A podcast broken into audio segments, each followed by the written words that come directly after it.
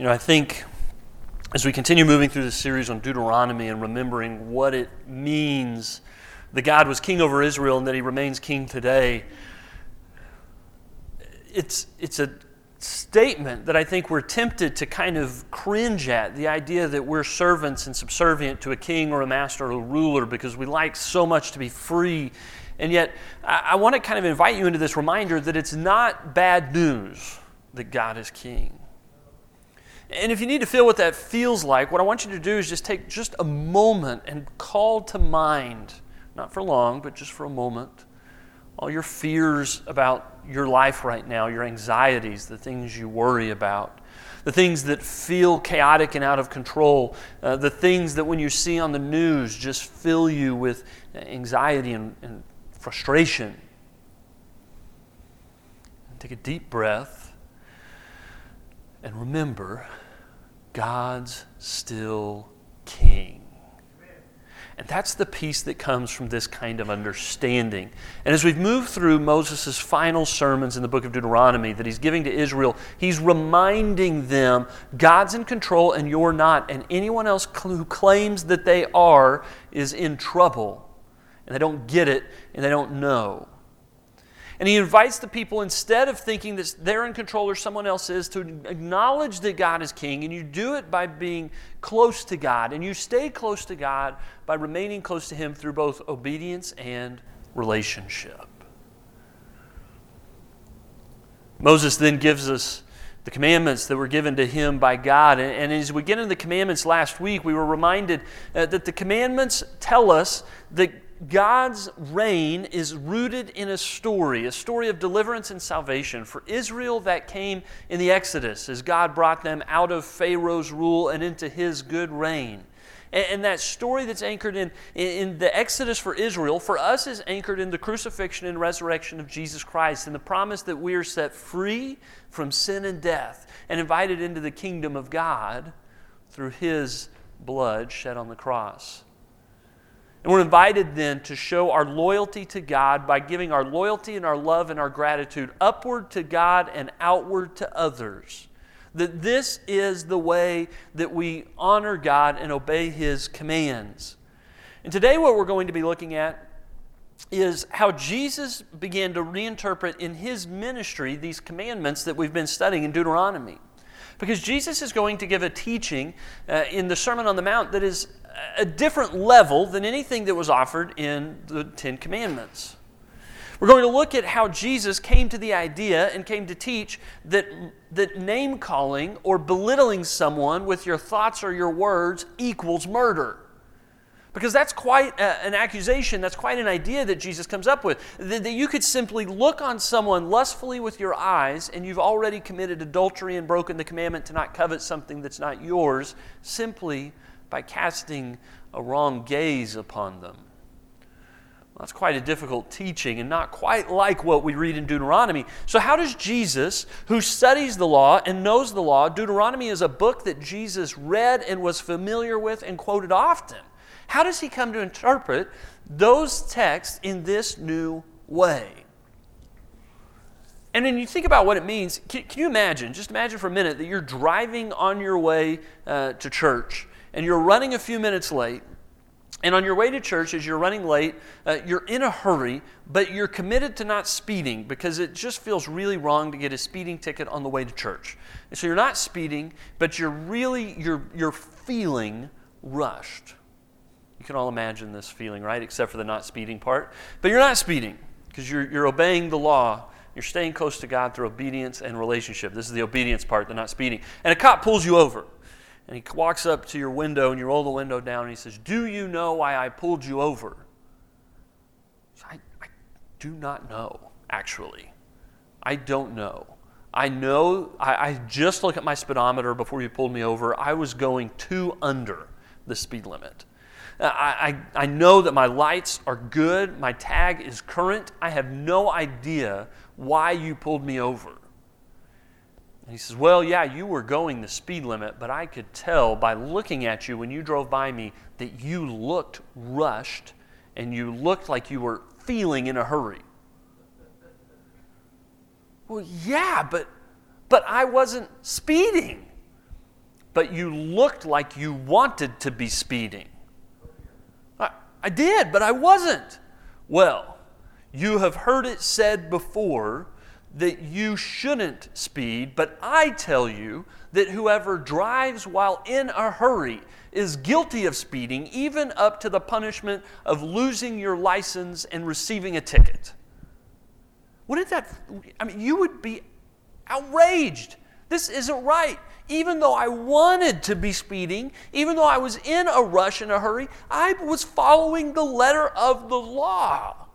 And yet Jesus says it's not just about the letter of the law, it's about the heart and the intent. And we glaze over these teachings because we've heard them from the times that we were children, but this is an, an, a very different standard than we get from law obedience, from the Deuteronomy teachings. And, and so how does Jesus get to this place where he can say what he says in the Sermon on the Mount? And, and I want to read this text for you as you think about what it means that Jesus is giving this totally different level of teaching. It's not just illegal to speed, it's illegal to want to be in a hurry while driving.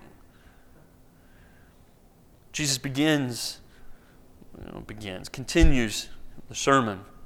Do not think that I have come to abolish the law or the prophets. I've not come to abolish them, but to fulfill them. For truly I tell you, until heaven and earth disappear, not the smallest letter, not the least stroke of a pen, will by any means disappear from the law until everything is accomplished. Therefore, anyone who sets aside one of the least of these commands and teaches others accordingly will be called least in the kingdom of heaven. But whoever practices and teaches these commands will be called great in the kingdom of heaven. For I tell you that unless your righteousness surpasses that of the Pharisees and the teachers of the law, you will certainly not enter the kingdom of heaven. You heard that it was said to the people long ago, you shall not murder, and anyone who murders will be subject to judgment. But I tell you that anyone who is angry with a brother or sister will be subject to judgment. Again, anyone who says to a brother or sister, Raca, is answerable to the court. And anyone who says, you fool, will be in danger of the fire of hell. What a teaching. What an idea. Jesus is, is giving this teaching that, that is just very foreign and very different to what we normally think of when we think about law obedience. And so the question is, how can Jesus reinterpret the Ten Commandments, the ten words that God has given to his people Israel in this way? Where does he get the connections? And, and, and I want us to just for a moment assume that the answer is not, he's Jesus, he knows these things. But that Jesus had to study the Word of God, study the books of the law, study the things at, at synagogue and at the temple, sitting at the feet of the teachers who were impressed with his knowledge as even as a boy. That he's learning these things from the text and that he then takes them, because the idea is not that Jesus is here to throw away the law. He says the law will not fall away. I'm here to fulfill it. Jesus' ministry is rooted in the law as he brings it forward and reinterprets it in these new ways. But, but what I want to look at today is, how does Jesus manage to reinterpret the commandments in this way such that calling someone a name equals murder? That looking lustfully upon someone with your eyes equals having an affair with them. So in Deuteronomy chapter five and verse eleven, command that is often overlooked because we simply think of it as a thing we ought not to say. But in Deuteronomy chapter five and verse eleven, uh, the command is this: you shall not misuse the name of the Lord your God, for the Lord will not hold anyone guiltless who misuses his name. Well, that's easy enough, right? Um, just don't take God's name and turn it into a cuss word. What's the next commandment, right? I think there's a lot more to this command than simply abstaining from using God's name as profanity.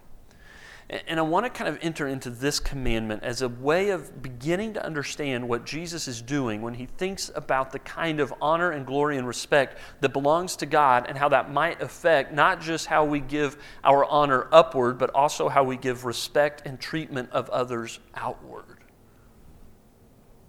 Jesus, in his teaching, uh, understands uh, that not using the Lord's name in vain is more than just not saying the name of the Lord or God when you're angry or upset or frustrated. Uh, at my house right now, uh, Harper's gotten the habit of using, I'm, I'm going to say, a, a word that we wish we ought not, we, we wish she wasn't saying. And it's not like one of the really, really bad ones, but it's one of those that when it comes out of the mouth of a five-year-old just feels like you're a bad parent. Um, and she's got the sweetest little voice, and when it says things that are in the yellow zone, they feel very red, and so we're trying to get rid of them. Um, and so I, I told her the other day uh, that my mom, when she used to get really upset about something, would often say, pickle relish. Um, and Harper can't say, quite pronounce it just right, so we get a lot of pickle radish at my house right now. Pickle radish. Um, which makes us all laugh, and Harper bringing laughter to people is her ultimate virtue. So we've managed to replace the yellow zone word with pickle radish. Um, but what God is trying to do is not get us to use his name in that way that it's being treated the same as pickle radish. God's trying to give him a totally different level uh, of, of treating even his name and everything about his person as if it is holy and sacred and worthy of honor. Do not treat God's name as something ordinary. Do not treat God's name as if it is not a big deal. Even the name of the Lord is sacred and holy and deserves, when it is spoken by your tongue, to be treated that way. I, When you go to your house, I imagine, if your house is like mine, uh, we have tiers of towels. Do you know where the nice towels are at your house? Uh, the towels that, that are for putting out when guests come over. The towels that are more for display than even maybe for drying. And, and then you also have the towels that are for taking to the pool. And you don't take the towels that are for display when the guests come over to the pool. And you certainly don't use them to clean the shower. That's a different towel. And the problem is that sometimes the way we talk about God's name is taking what should be the fine towels and treating them like dish towels. That should not happen. We should be giving honor and glory and respect to God in such a way that we always give his name the place of prestige, the place of honor. It's the same thing with dishes. You know the dishes that you only bring out for the special occasions? You don't use those to feed the dog. Sometimes the way we speak of God and use his name is so ordinary that we take the most divine and powerful being and we use his name to clean the dishes and feed the dog. God is more worthy and deserving and requires more honor and respect than that. And so we don't use the name's Lord, the Lord's name in vain, but it's about much more than profanity. It's about assigning the right value to the name of the one who created all things, and through him all things are saved. That is a very different thing than just don't let God's name become pickle radish. It's more than that. But how does that affect how we treat others? Go back just one verse to, chat, to verse ten. The end of the teaching about Uh, not making idols, it talks about how God is a jealous God, punishing the children for the sin of the parents to the third and fourth generation of those who hate me. But in verse, in verse ten, but showing love to a thousand generations of those who love me and keep my commandments. God is worthy of being celebrated and honored and not treated like mud. And he loves those who keep his commandments. He loves those who are his. God is in the business of loving people, and we as people ought to be in the business of honoring God. And so after this command, the command uh, on not using the Lord's name in vain, the commandments, as we talked about last week, shift from being about our relationship to God to then moving into Sabbath, which is about both our relationship with God and our relationship with others, and the rest of the commandments are about our relationships with others. And so on one occasion, in Mark chapter twelve, a teacher of the law comes up to Jesus and he wants to catch him in a trap and catch him in a, a, a tough question that even a Messiah or a, a one claiming to be a Messiah might not be able to answer. And the teacher asked Jesus, "Teacher, what is the greatest commandment? What is the greatest law in all of the Old Testament, and all of the Torah, and everything that we received from Moses and, and was given to us by God? What's the greatest commandment?" Jesus gives two answers. The first one is this: love the Lord your God with all your heart, with all your soul, and with all your mind, and with all your strength. That's a big teaching. That's one that they would have expected. That one comes right out of Deuteronomy chapter six. It's right on the heels of the Ten Commandments. It's right there in the teaching uh, about the Lord your God is one. And you love Him with all your strength, mind, heart, and soul, that, that it's right there that they would have said, yeah, I saw that one coming. That's one of the top answers given when asked this question. And then Jesus says this, the second is this: love your neighbor as yourself. There is no commandment greater than these. Now, to find the commandment in the law that tells you to love your neighbor as yourself, you can't go to the big hits of Deuteronomy five and six, the Ten Commandments and the teachings that follow. You have to go all the way to Leviticus nineteen, to a less quoted verse in the days of Jesus, a verse that is immediately before uh, a verse that gives you the instruction that you are not to mate animals of other species. He's really reaching into the cellar to find this teaching that he exalts to being the second greatest commandment. Love your neighbor as yourself. Jesus is continuing to reinterpret the law in such a way as to say it's not just about loving God. It's not just about giving honor and glory to God. It's about giving love, glory, and honor to God's people, to the ones God makes. And it's not just about actions and not speeding. It's about not even being in a hurry while having your foot on the pedal. It's about the inner heart transformation level kind of stuff. And Jesus continues to reinterpret these commandments about loving people, loving God in a way that nobody else had before.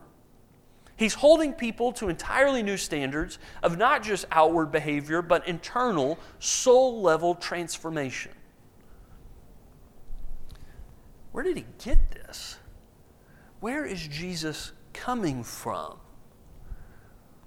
And I'll tell you, here's where I think he's coming from when he starts holding these very well-known teachings about giving honor and glory and respect to God and pulling up these ideas that it should also be given to other people.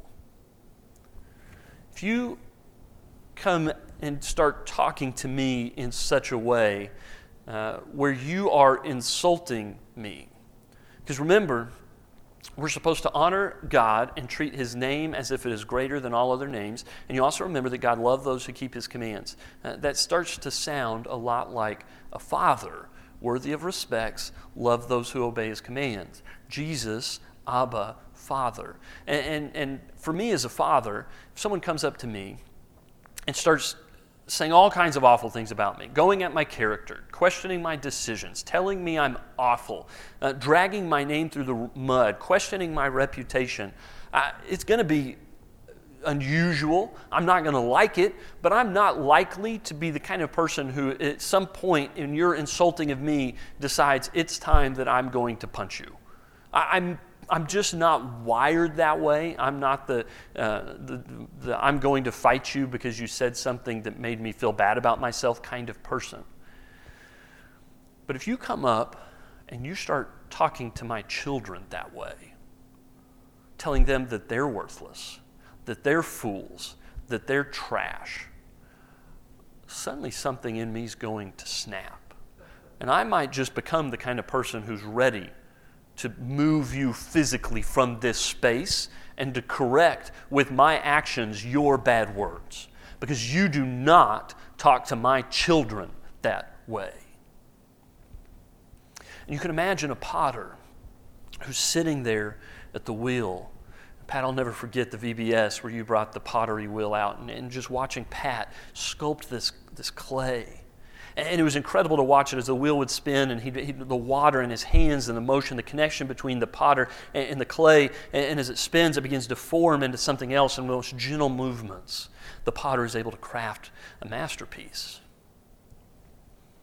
You imagine that as the potter is there pouring his heart and soul and creativity and energy into the clay, someone comes up and says, ah, that clay, is it's just too soft. It's awful.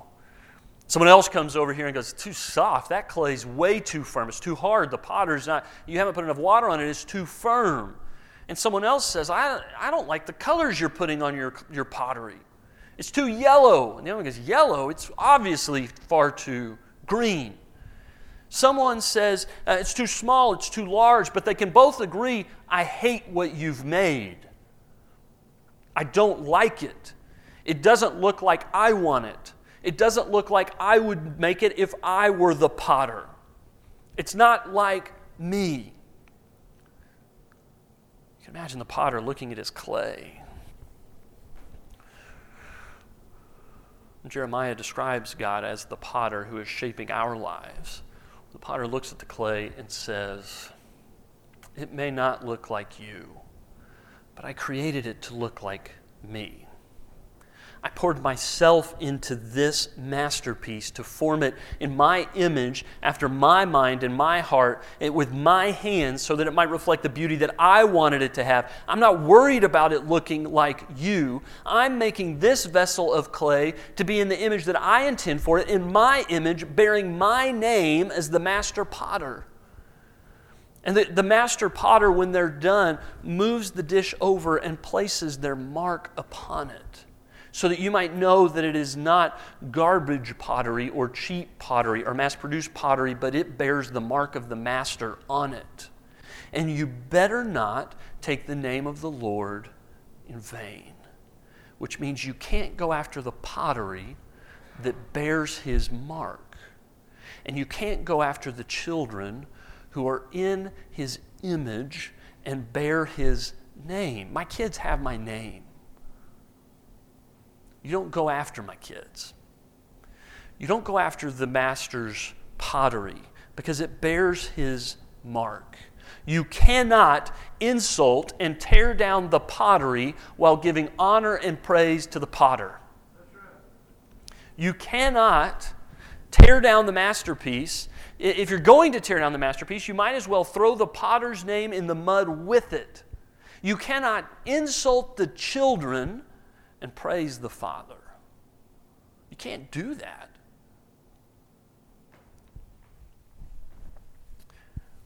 Jesus says, if you call somebody Raca and a fool, you've committed murder. And you start to see how he's getting there. He says, listen, if you try and take possession of something with your eyes, or someone with your eyes that doesn't belong to you, then you've already committed adultery. You've already got problems with coveting. You've crossed lines that ought not to be crossed because you don't treat my pottery and my children that way and then give honor and glory to me. You might as well drag my name into the mud and you give honor and glory to the name of God, which changes how we then have to treat the masterpiece and the children. Jesus teaches that you love the Lord your God, but the second is like it, that you love your neighbor as yourself. If you respect God, you respect those who bear his image. You respect God's children. I don't want to risk being too subtle here, so let me speak plainly. Our world is filled with people who are white, black, blue, Democrat, third party, Republican, political activist, people who believe in other religions, atheists, agnostics, foreigners, people who don't think like you, people who don't speak like you, people who are born in other places than you. This list could obviously be longer. But here's my question. In the list of groups of people that I just named, did you hear any description of people who God did not create in his image? Did you hear a description of any group of people that Jesus did not die on the cross for? Did you hear any group of people in that list that was not created in God's image because he loves them and they are his masterpiece and they are his children? When you go after those vessels, those jars of clay. With anger and insults, you go after the potter. You cannot treat the masterpiece like it's garbage and give honor and glory to the name of the one who crafted it. I know one hundred percent, I one hundred percent know that there are people who you disagree with that Jesus died on the cross for. And I don't know that I can say that I'm one hundred percent sure for this, because I'm not judge and jury, only God is, and, Jesus, and God has appointed Jesus to be the one who judges. But I'm nearly one hundred percent sure that there are people that will spend eternity with Jesus Christ who you really don't get along with right now. Because the cross is sufficient to save even criminals on the cross and even people that you don't get along with on the internet. The cross is sufficient. And if you're going to be spending eternity with those people, whoever your those people are, then why don't you start practicing getting along with them now? Because it'll make it a little bit less embarrassing then.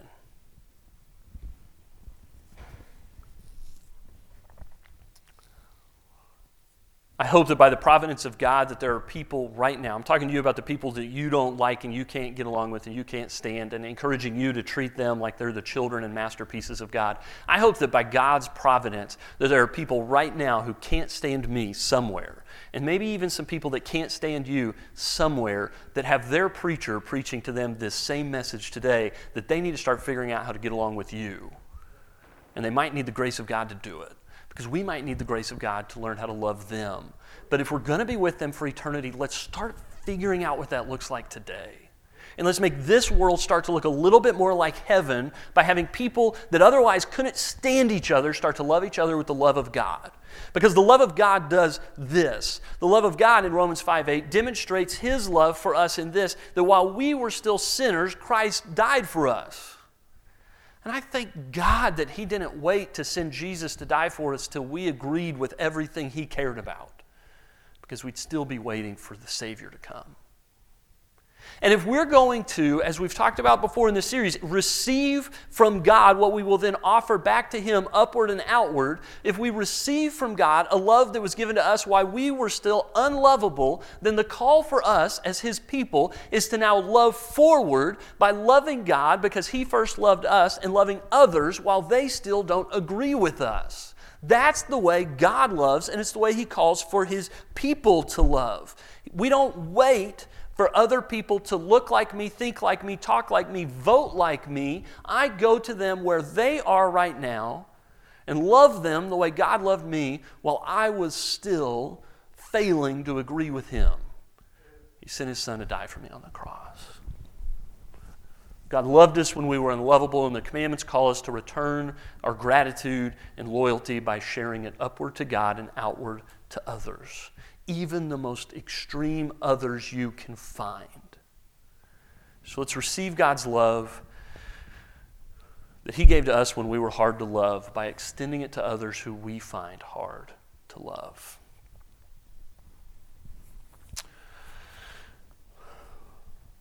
If you've never received that love, if you're resisting it, or if you've never been willing to, willing to give it away after you've been given it by God, why don't you respond to the gospel this morning? Why don't you accept that we've got a good King who's created a great kingdom, that if we can just figure out how to live and love this way, will draw the unbelieving world to look at Him and say, boy, I don't know if I believe, but I believe that you sure do, and it has changed you, and it's changing the world. You are good people who are clearly believe in a good God. If you want to be a part of that kingdom, and if you need to respond to that message, uh, come forward this morning as we stand and worship together.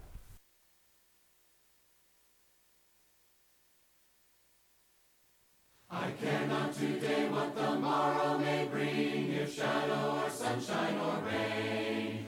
The Lord I know ruleth o'er everything, and all of my worry is vain. Living by faith. Yes, living by faith. above, trusting, confiding, trusting, confiding in His great love, yes, in His great love. From all harm safe, from all harm safe, in His sheltering arm, His sheltering arm. I'm living by faith, I'm living by faith, and feel no alarm, feel no alarm.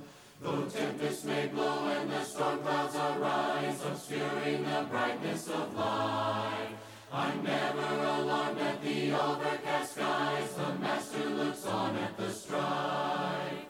Living by faith, yes, living by faith, in Jesus above, in Jesus above. Trusting, confiding, trusting, confiding in His great love, yes, in His great love. From all harm safe, from all harm safe, in His sheltering arm, His sheltering arm. I'm living by faith, I'm living by faith, and feel no alarm, feel no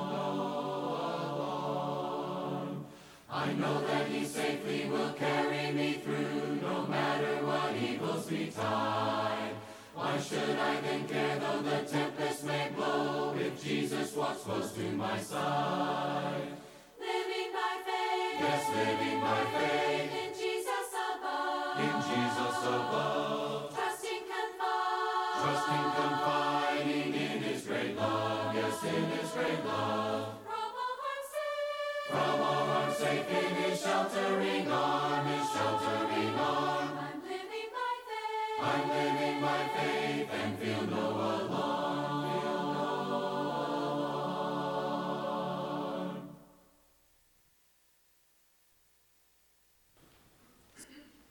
Two things. You guys noticed that the air conditioning stopped just as he got to the main point?